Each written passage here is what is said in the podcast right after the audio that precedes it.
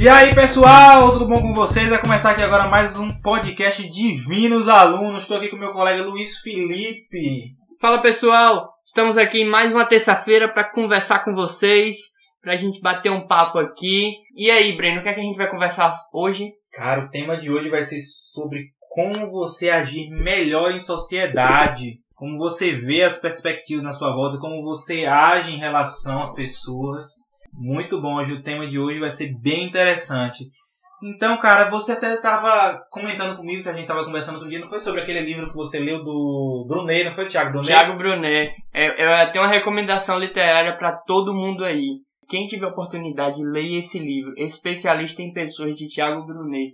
Ele mudou totalmente a forma como eu lido com as pessoas, como eu vou agir em determinados momentos com as atitudes das pessoas, como me conhecer também como com em relação aos meus relacionamentos, as pessoas que estão à minha volta, então, se você tiver oportunidade, compre, leia. É um livro muito bom. Eu anotei esse livro do Thiago Brunet, tá na, na minha lista aí. e você leu até outro livro, né, também sobre... Rapaz, eu li o Como Fazer Amigos e Influenciar Pessoas, do Dale Carnegie. É muito top também. É bom também, né? Muito bom. Fala e mostra com exemplos reais como você tem uma vida melhor em sociedade, como você aplica as coisas dali do livro como outras pessoas aplicaram e funcionou. E é muito interessante, velho. Isso é muito bom, porque traz pra gente um conceito de sociedade que, se todo mundo pudesse ler um livro desse, a nossa sociedade, com toda certeza, seria uma melhor. Logo no primeiro capítulo, eu me lembro que tem uma frase do Abraham Lincoln que dizia assim: Não os critique, não os condene. Eles são exatamente como seríamos em circunstâncias semelhantes. É, a mulher dele naquela época que teve a que ele aboliu a escravidão, as pessoas, o pessoal do sul do país não aceitou a abolição da escravidão. Sim. Então teve muitas pessoas fora e tal, e a mulher dele em um momento foi falar mal dos sulistas. No caso, em questão de julgamento de outras pessoas, que isso pega o quê? Se nós tivéssemos todas as experiências daquela pessoa, tivéssemos nascido nas mesmas condições, no mesmo lugar, com os mesmos pais, ter tido as mesmas experiências que essa pessoa teve, nós seríamos exatamente igual a elas. Então esse é o princípio que parte de você não julgar as pessoas à sua volta. Que muita gente, pessoal, passa e fala, vixe, aquela roupa não tá combinando. Rapaz, olha pro cabelo daquela menina. Não vale nós, como pessoas, julgar as ações do que os outros gostam. São gostos peculiares. A pessoa passou por certas experiências para querer aquilo, para ter vontade e desejo de viver aquilo. Não cabe a nós julgar uma preferência ou um desejo particular de cada um, né? Isso seria como é, se colocar no lugar do outro, né? Basicamente, quando sim, a gente sim. fala assim, ah, se coloque no lugar do outro. Porque tem muita gente que é, às vezes está passando por alguma adversidade e a gente nem sabe, né? A gente já critica assim, pô, é porque tu tá assim.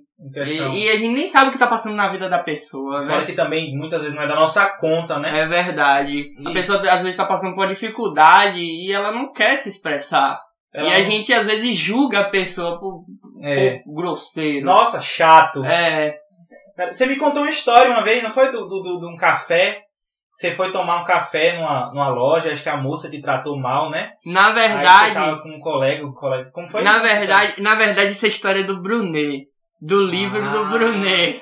Eu contei se você tinha que tomar um café em um lugar. Na verdade, essa história é do Brunet, no livro ele conta. Nesse mesmo livro? Nesse mesmo livro ele conta que quando ele estava viajando para Dubai, Simples, né? né? Tranquilo. Simples, né? Tranquilo, uma viagemzinha. Bora ali em Dubai. Não fazendo nada, vou tomar um cafezinho em Dubai ainda.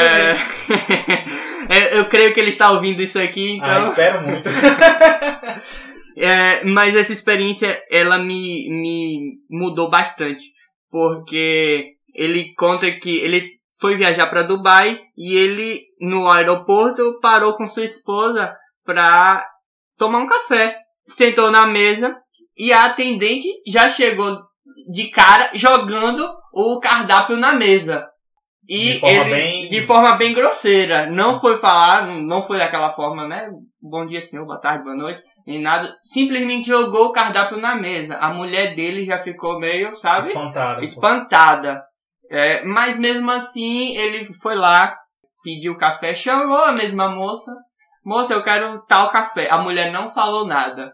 Não falou nada. Tava com, provavelmente com a cara fechada. Tava com a cara fechada, bastante irritada. E não tratou eles bem. Quando trouxe o café, ela botou de uma forma tão grosseira que derramou na mulher dele. Nossa, cara. E a mulher dele já estava estressada com isso. E ela disse: Não, eu vou chamar a gerência. Eu quero a gerência agora. E ele, com a atitude sábia dele, pediu para ela se acalmar e falou, né? Amor, a gente pode não saber o que essa mulher tá passando. A gente não sabe se essa mulher tá em casa, tem filhos, tá com conta atrasada, tá com a mãe é, doente. A gente não sabe o que está se passando na vida dessa moça. Então vamos ter mais paciência, porque a gente pode estar tá estragando mais ainda o dia dela, que pode estar ruim. Nossa, amiga. Então eles foram lá, deixaram isso passar, tomaram um café. Na hora de sair, Tiago Brunet, a hora de pagar, ele pegou, pagou a conta e deixou uma gorjeta para essa mulher. E a mulher, ela ficou assustada, porque ela tratou muito mal essa, é, é, esse casal, né? O Tiago Brunet e a sua esposa. Então, o que isso nos ensina? A gente tem que pagar o mal com o bem. Porque pagando o mal com o bem, a pessoa fez alguma coisa errada com você. Você é, não vai pagar com o mal. Você vai pagar com o mal, o, o, mal com o bem. Porque se você pagar o mal, o mal com o bem, a pessoa vai ficar, poxa, a pessoa vai se doer muito mais, Ela... a pessoa vai se doer muito mais do que se você for lá e bater na cara da pessoa. Isso vai realmente gerar uma mudança interna, Uma mudança, né? a pessoa vai pegar, Porque... porra, poxa, o que é que eu tô fazendo da minha vida? Por que eu tratei fulano dessa, dessa maneira? É. Fulano não merece, velho. Pra você ver, né, que tipo, ele fez isso e a moça ficou espantada. Ela deve ter ficado reflexiva. Eu atendi eles tão mal que ele ainda acabou me dando uma gorjeta. É isso. Tipo, nossa, É, velho. isso. E a gente não deve julgar o outro porque o outro foi grosseiro nem nada. A gente tem que realmente fazer a mudança na vida da pessoa. Sim, sim. Nesse livro, velho, inclusive eu já usei essa frase na minha vida.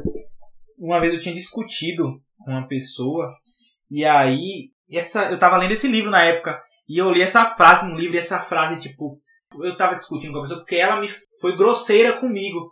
E aí, esse exemplo, se eu tivesse tido essa paciência, eu não teria replicado a grosseria dela. É, na verdade, eu não, é, não retruquei a grosseria, mas eu fiquei sentido, fiquei o chateado. Nosso instinto, eu, eu nosso passei, instinto. Eu fiquei é, ofendido com aquilo. E aí eu li uma frase que dizia assim: qualquer tolo pode criticar, condenar e reclamar, e a maioria dos tolos assim faz, mas é preciso ter caráter e autocontrole para compreender e perdoar. Então eu Peguei Muito aquela. Bom. Aí eu já entrei naquela frase que eu li do Lincoln, né?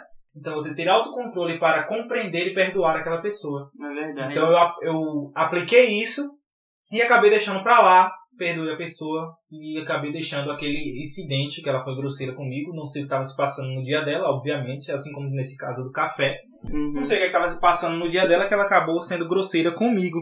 Então, é, a gente tem que estar tá sempre observando, velho. Mas eu achei muito legal essa história do café. E também uma coisa muito interessante, o, o controle emocional, né, velho, do, do, do Brunet. Porque normalmente outra pessoa, como se fosse a mulher dele, a esposa é dele, verdade. e falou, né, que ia explodir e tal, mas ele teve um controle emocional ali. Porque às vezes o instinto da gente é partir para cima, né? É retrucar, é gritar, é reclamar. E a gente tem que ter esse autocontrole. Mas aí, imagine você fazendo tudo o que tem vontade. Não seria uma coisa ruim? A maioria das vezes que você tá estressado, você sempre acaba fazendo besteira, né? Quando é, você tá irritado. Por isso que sempre indicam, né? É, aquela velha técnica de contar até 10. contar até 10, é. é. Vai contando até 10. Vai contando até 10 Se aí. até 10 não funcionar, conta até 20 é, e daí vai. Vai. É, é, eu também até vi, velho, uma vez sobre isso com o Pedro Calabres. Ele falou que você não tem como controlar uma emoção, porque a emoção ela é uma coisa automática acontecida pelo nosso próprio corpo. Então, você não tem como controlar uma emoção, mas você pode controlar o que você vai fazer com aquilo. Como, por exemplo, se você for uma pessoa muito irritada e você estiver numa conversa que está começando a ficar acalorada, como você sabe que você é uma pessoa explosiva, você tem tendência a explodir, a explodir no meio daquela conversa, você tendo consciência disso, você pode, olha, vamos ter essa conversa daqui a pouco, ou então vamos deixar isso para amanhã, porque amanhã é outro dia, né? Entre aspas, uhum. amanhã é outro dia. Ou se for uma reunião de trabalho, de emprego, você pode, ó, oh, vamos dar uma pausa aqui de 30 minutos, uma hora, que é o tempo que você, de certa forma, desanuvia um pouco, você esquece. A poeira um baixa. É, a poeira baixa.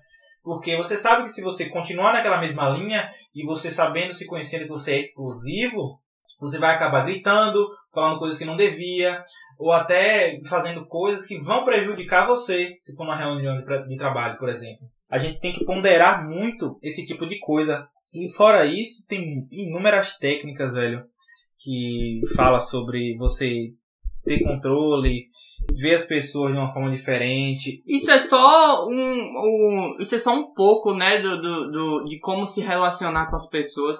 É, o Thiago Brunet também, esse livro é recheado de formas, ele fala sobre os contornáveis e os incontornáveis. Como seria isso? É, os contornáveis são aquelas pessoas que a gente tá, como essa mulher do café, ela é um contornável, porque eu vou lá no café, eu tomo um café lá, eu fui maltratado, eu posso simplesmente contornar essa pessoa, eu posso não ir mais nesse café, porque eu não preciso ficar me batendo toda vez com essa pessoa. É como uma pessoa no trânsito. Você se estressou, a pessoa lhe deu uma fechada no trânsito. Você vai gastar, você vai negociar sua paz, é, gritando com essa pessoa, xingando essa pessoa porque essa pessoa fez uma cagada, uma coisa errada. É, entrou você dar o pisca. É, você vai se estressar, você vai negociar sua paz. A pessoa vai pegar o caminho dela, você pode nunca mais ver essa pessoa. Por que você vai negociar sua paz numa coisa tão besta? A proporção é maior de você nunca mais ver essa pessoa na sua vida. É verdade. E você acabar tirando sua paz, de certa forma, só por uma bobagem, cara. Por uma bobagem. Uma você coisa... pode acabar seu dia com uma besteira. E passar o dia todo pensando naquilo, naquele momento, naquele estresse, você, tipo, se você tá indo pro trabalho de boa pra fazer alguma coisa, fazer uma reunião, alguma coisa interessante, você teve aquele estresse, você vai chegar já cheio. Explosivo. É, explosivo. Qualquer coisinha vai te tirar do sério, qualquer besteirinha você vai querer explodir. É isso aí. Então não adianta. Não, não adianta você negociar sua paz com pessoas que são contornáveis. É isso que o livro Especialista em Pessoas fala sobre as pessoas contornáveis.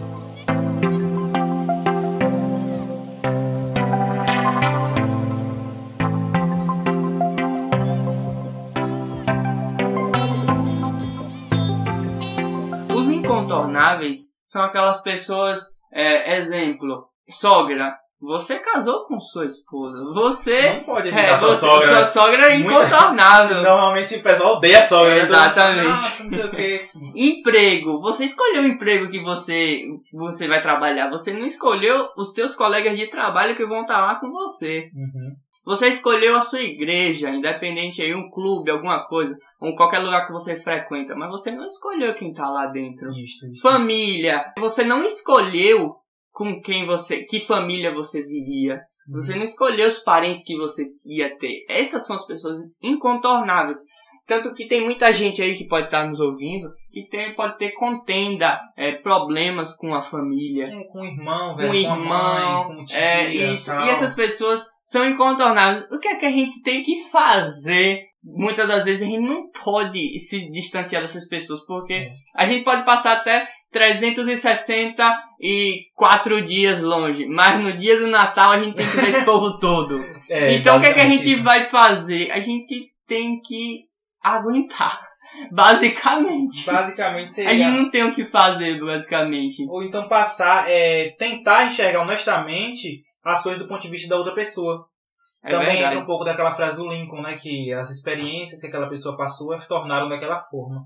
Então a gente às vezes obtém a cooperação das pessoas, ou até numa conversa, em que seja, quando a gente demonstra que as ideias do sentimento, as ideias do sentimento do outro são importantes tanto quanto os nossos quando a gente demonstra, de certa forma, aquela compaixão e, poxa, cara, eu te entendo, eu compreendo a sua ideia, eu posso não concordar, mas ao menos eu compreendo.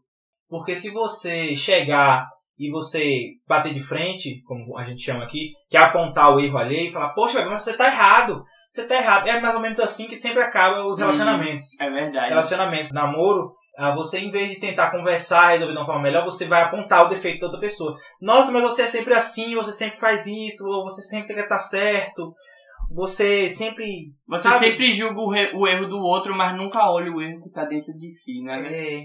Então, é muito bom também a gente não apontar erros ali, porque quando a gente aponta um erro, você sabia que até um dos sinais, não o sinal mais ofensivo do mundo, é apontar o dedo para uma pessoa? Não sabia disso, não. Se você aponta o dedo enquanto você fala, isso é um sinal ofensivo em todos os locais do mundo. Momento groselha, lembrei de Lumena aqui agora. lembrei de Lumena apontando o dedo assim. Será que ela vai deixar a gente falar isso no podcast? nossa. Momento groselha aqui. Voltando, voltando. Também aqui, Breno, no livro da sabedoria diz assim: Suportem-se uns aos outros e perdoem as queixas que tiverem uns contra os outros. Perdoem como o Senhor lhes perdoou. Quem não acredita na, na Bíblia, em religião, mas a gente pode tirar esses fatos para a nossa vida. A gente tem que suportar uns aos outros com sabedoria. Cara, questão de quando você tá em negociações, quando você tá com pessoas. é, tem uma, uma fábula de Êxopo. Uma vez o, o vento e o sol conversava e havia um homem de casaco. E o vento, de forma arrogante, dizia: Eu posso fazer com que ele retire aquilo. De forma mais grosseira. Então o vento soprava, soprava com força, com, com revolta, e cada vez só, isso só fazia a pessoa, o rapaz, apertar mais o casaco ao invés de tirá-lo. Então o sol falou: Às vezes, com um belo sorriso de gentileza, você consegue. Então o sol raiou e sorriu para o rapaz, e obviamente com o calor, o rapaz retirou o casaco. É obviamente uma, uma fábula, mas você mostrar que através da gentileza e da compaixão, você pode conseguir melhores resultados ou cooperação dos outros, melhor do que se você for grosseiro. Porque quando você ofende, como eu falei antes de apontar o dedo, quando você aponta o dedo, quando você grita, quando você xinga, quando você tenta de certa forma obrigar outra pessoa, a pessoa se sente ofendido. Isso, isso ofende o orgulho das pessoas. Todo mundo tem orgulho. Freud mesmo dizia que os homens são movidos por duas forças motrizes principais, que seria o impulso sexual e o desejo de ser grande. Então ninguém gosta de ser diminuído, ninguém gosta de ser apequenado quando você joga aquela pessoa lá embaixo, principalmente em público, porque isso ainda coloca aquela pessoa mais lá embaixo ainda, a pessoa se sente muito mais ofendida, fere muito mais o orgulho dela. É verdade. Uma dica até pra liderança, quem tá liderando é, empresa, é Equipe, muito mais né? é, equipes. É, é muito mais fácil você ganhar a pessoa pelo amor do que obrigando ela. É justamente isso que você falou. Você fazer com que a pessoa acabe, de certa forma, gostando de você. Através, quando você precisa que essa pessoa faça algo para você, você ter a consciência de como você trabalhar melhor aquela pessoa sem que você ofenda, sem que você a obrigue. Porque senão fica, por exemplo, num ambiente de trabalho, fica aquele clima chato, cara. Então, assim, eu acho que se existe um segredo pro sucesso, ele consiste na capacidade de você entender o ponto de vista, velho, do outro. E não só enxergar com seus olhos, você enxergar também com os olhos dele. Por que, que ele tá fazendo aquilo? Por que, que ele acha que ele tá fazendo aquilo? Ele vai te explicar isso. Vai falar, nossa, eu acho que isso é melhor por causa disso, disso, disso, disso.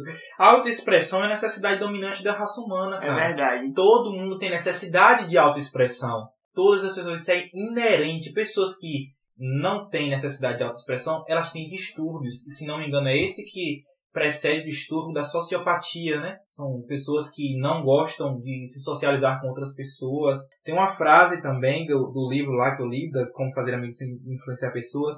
Se você quiser que os outros gostem de você, e se quiser desenvolver amizades verdadeiras, se quiser ajudar os outros enquanto ajuda a si mesmo, tenha em mente o princípio, desenvolva um interesse genuíno pelos outros. Porque quando você passa a ter interesse pelo- pela real opinião da outra pessoa, o que ele realmente quer dizer, o que ele realmente quer expressar, às vezes só o fato de você estar ouvindo aquela expressão, você está ouvindo a opinião dela, aquilo já conta muito. Demais. Você se dispôs a ouvir. Queria comentar com tu também, Breno, uma parte que tá na Bíblia que Cristo diz assim: ame ao próximo como a si mesmo. Como é que a gente pode ter esse amor? Porque eu acho que primeiro, antes de amar o próximo, a gente tem que amar a nós mesmos. Como podemos amar a nós mesmos primeiro, antes de amar o próximo? Cara, isso entra mais na área do autoconhecimento, né? Sim. Porque assim, você se amar é você se aceitar. Eu já tive problemas com isso no meu passado, há uns dois anos atrás eu tive parte com essa. Eu tive problemas com isso.